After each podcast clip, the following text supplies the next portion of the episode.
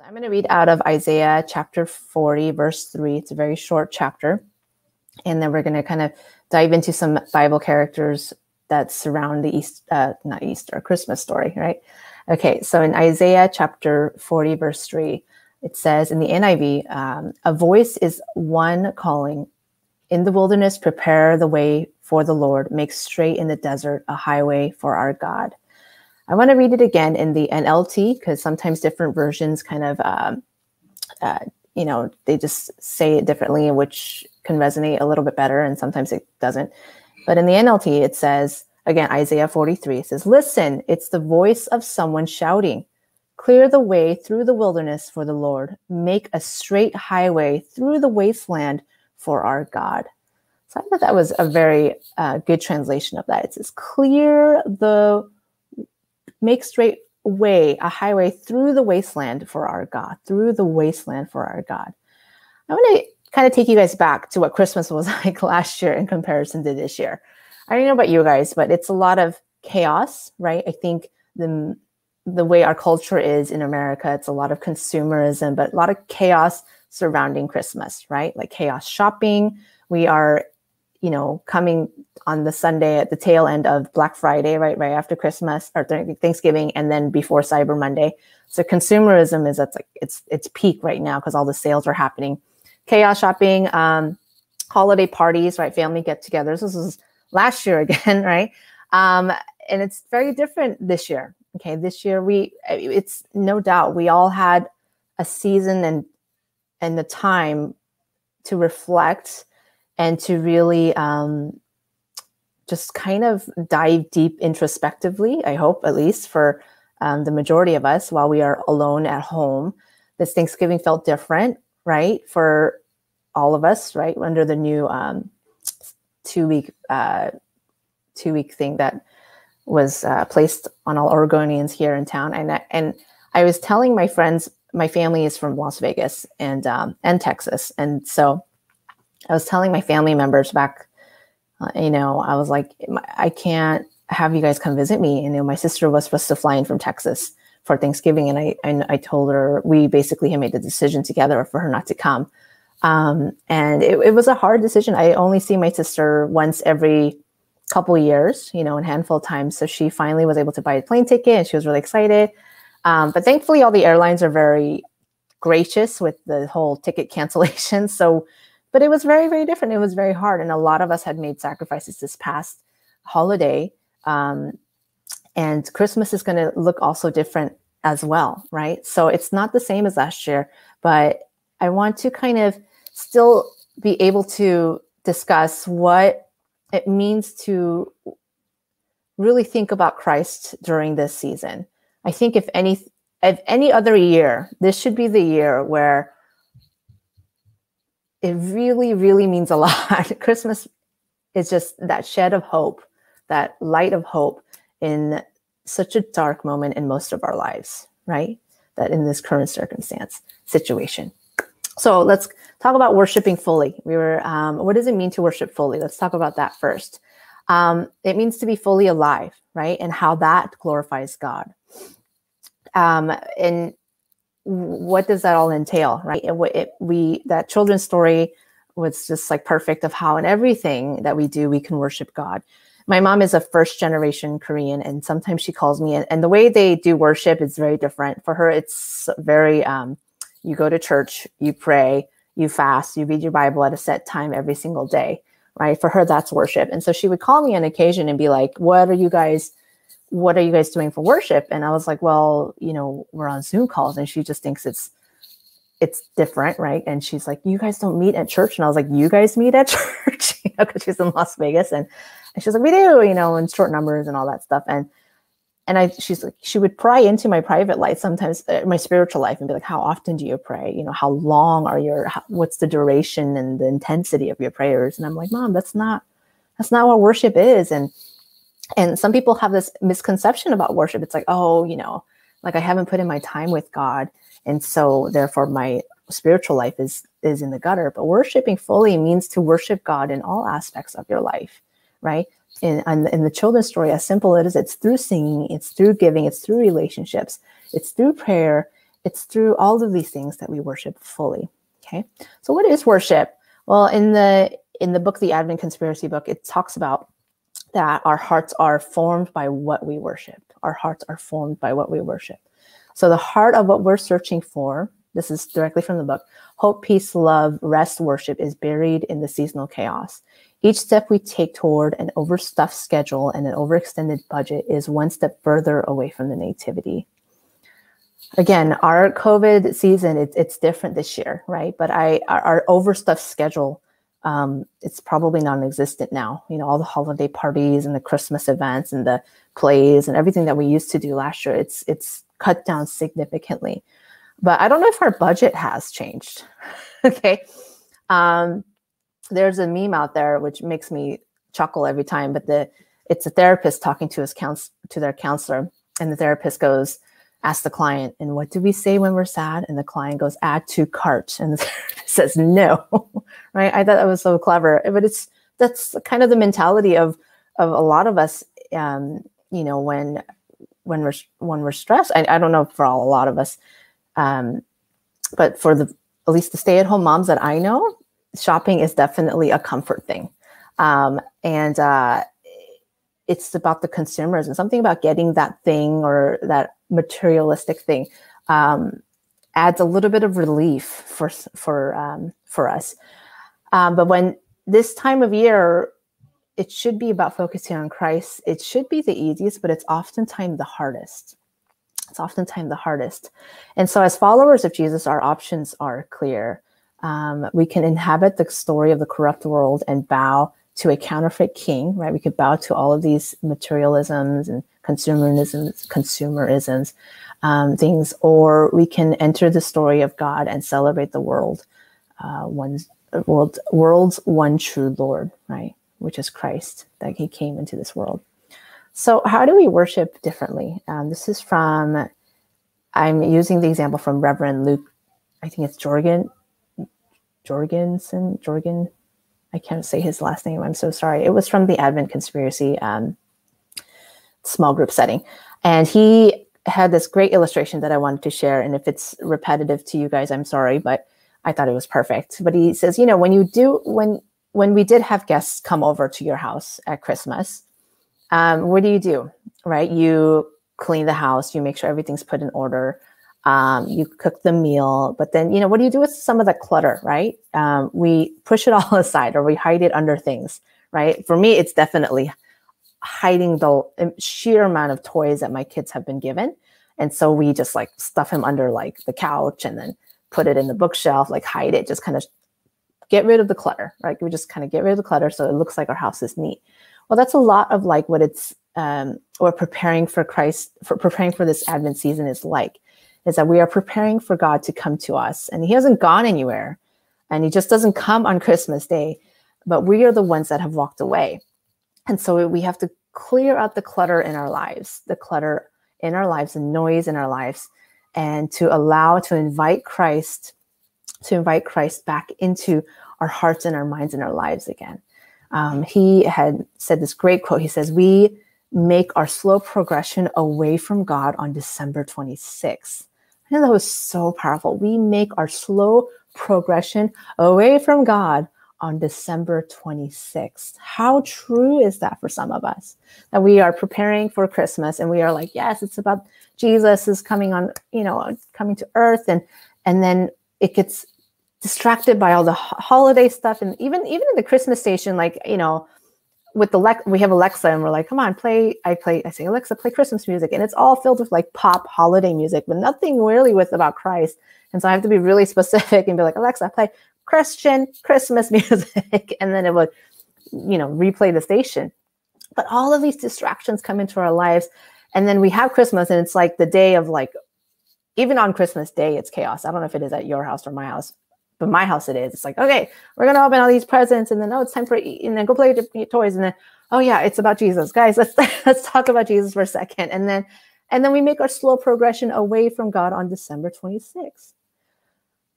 Worship during Advent means to that we need to declutter our souls and find places in our hearts um, where God hasn't dwelled before, and to invite Him in, into all the spaces And all this, that's what it means to worship fully into all of our area and our being and the way we act is to invite him into our into our lives in that way. Um, so how do we prepare ourselves during this time? Well, the book goes into detail about some the if you think about the characters of the nativity story, each of those guys are examples of people who have worshiped fully, right? Like starting with Mary, she was scholars have said she was like maybe 16 or 17. She was just a teenager. And she was given this immense task to carry the Son of God in, in her belly for nine months. And all of that, growing up as, you know, a girl that understands the history of her people. And you know she probably had to go to the temple with her family and understood all of the stories and where the people of israel were at at that moment in time. And then all of a sudden being told that she was going to deliver this baby and raise the baby you know as a son of god that's i, I don't i that sounds overwhelming to me but she just knew that this was going to be a histor- historical game changer and you can see, read about her responses and how she magnifies God in that song. She has a song. She sings the song. It's called, it's considered, uh, um, I'm going to put, it's Magnificat, Magnificat, where she magnifies God, right? And other saints in the past have done this before and, and key characters. And, and it, she just understood the overwhelming responsibility, but joy that this baby was going to bring for the rest of humankind. This young, young girl just understood what this all meant and she sang it, right? And she worshiped God because she understood what this meant for the entire human population. She understood it, right? We talk the Bible story talks about Elizabeth, right? We know John's wife and or John's wife, and she, uh, the mother of John, I'm sorry, and she uh, opened her home for Mary while they were both pregnant. If you have to think about that situation, the book goes into detail about how, you know, Mary had a visit from the angel. The angel told her that she was going to have a baby. And can you imagine what the people were saying in her town, in her small little town? She probably needed, Mary probably needed somebody to confide in, somebody to trust, somebody to feel like, hey, somebody that has gone through this or is going through this that can be uh, a safe space for her to feel loved and understood. So she went to her she went to her family member Elizabeth, who also had a visit from the angel. And Elizabeth opened her home and took Mary in, right? In that way, even taking care of Mary, giving Mary a safe space for her to um, feel loved and understood, that is that is a form of worship as well, right? Reminds me of a time where my theological, my theology professor had explained that he lived on a street um, in a rough part of town. I think it was like in, in uh, it was somewhere in the East Coast, just like really rough, rough part of town. And his home, you know, he had teenage kids. His home became a haven for all the other troubled youth on that street. Like they would all come to his house almost all throughout the day, all throughout the night. And at first, you know, he would his wife was very gracious, but he would complain, like, there's just too many kids at my house. Like, I don't understand what's happening until he started to realize that every single one of them had came from such a troubled, troubled home in the past, and that they were all drawn to the safety of his home because his home was a God fearing home and a place of peace and comfort. And it had just like a magnet, all of these kids would come to his house because they felt safe and loved and understood, right? Elizabeth did the same way. She opened her up her home to Mary and took care of her, and she worshiped God in that way. Joseph, we he obeyed regardless of what his family or closest members thought of this whole circumstance. Um, remember, he he tried to uh, do things secretly, but then the angel was like, "No, you know, you need to take Mary," and he was able to um, glor- glorify and worship God by just obeying, regardless of what people thought. Right, obeying God regardless of what people thought the shepherds, they dropped everything to go find Jesus, all of their responsibilities. They were like, it's time to go. And they just left, right? They didn't care about anything else but just finding Christ. The Magi, right? The three wise men, they confronted, ed- they were confronted with um, everything that could get them in trouble, right? The king was onto him, onto them, and they didn't care. Like they risked their lives to give them to give Christ these gifts and to worship him. They risked their lives, right, to give to Christ. All of these characters and just in the nativity scene in the Bible have worshiped have worshiped fully, right? Again, how do we do that, right? In COVID COVID Christmas 2020 looks very different. I, I say that repeat because it's an understatement, right? Some of us are feeling lonelier than ever, right? This Thanksgiving holiday was probably a painful a painful one, right? Um, some of us are seeing somber and um, just a sobering feeling that of, of, maybe having reflection of things that we've taken for granted last year, and now we're like, oh man, what I would give to be sitting with my family members during this time, or or um, you know, just all of those all of those memories are kind of coming back, feeling like um, like this year this year it, it just kind of it it was a downer. This year was a downer, right? The Christmas message it should be a reminder of this hope as believers, right? That God came to be with us, right? His name Emmanuel. Matthew 123 says, "A virgin will conceive and give birth to a son and they will call him Emmanuel," which means God with us. God with us. Wherever we're at, okay, in each one of our living rooms or respective homes, um, being uh, in the stay at home order, this message should be just a beacon of hope once again that Christ came to be with us and he is with us now. Right? He is present, ever so present with each and every single one of us now. Okay. The Bible talks uh, a lot about suffering and lament, right?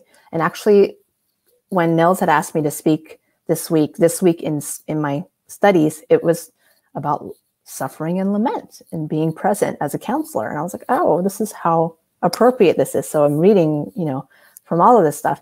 And, you know, God is, it, it, you know, in the book that I'm reading, it says that oftentimes Christians skip over the suffering part, right? Because it's uncomfortable, but we almost just kind of jump to the end. Like, let's just get through it really fast and then, oh, let's all be better. You know, let's just get to the where everything is good part. But instead of not, um, being present in the suffering, being present in the loneliness, being present in the hard stuff, right? And as counselors, as, as me being a, a student to be a counselor, we were taught that to to stay within stay with the clients during their suffering um, because it's only through the suffering or pain plain that pain that is played out where there can be meaningful change meaningful change okay this is from an academic book that I read this week. Okay. That only if we stay with people's sufferings as a counselor, there can be meaningful therapeutic change. And I was reading that and preparing for this message, and I was like, okay, God, I get it, right? I hear you. What God is saying is that He is, first of all, He is the considered the wonderful counselor of our hearts.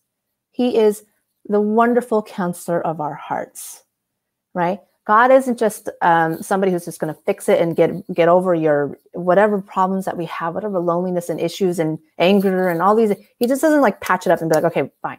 He makes us go through the hard healing part because he understands and he is again the best counselor that we'll ever get. But he knows that there can only be meaningful change when we are in it.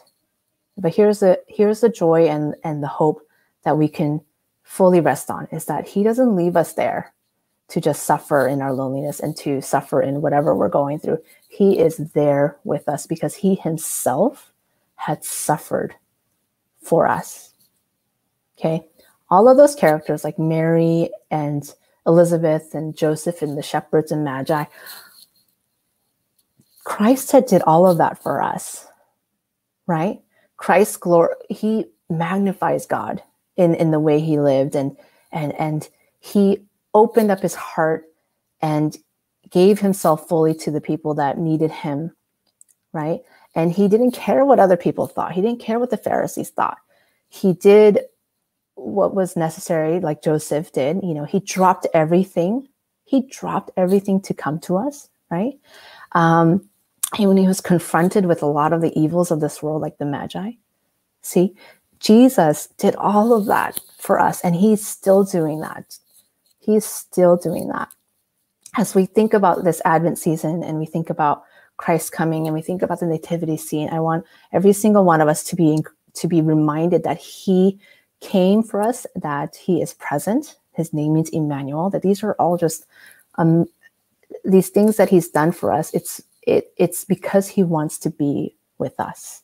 So let's clear the clutter, whatever clutter we have in our heart.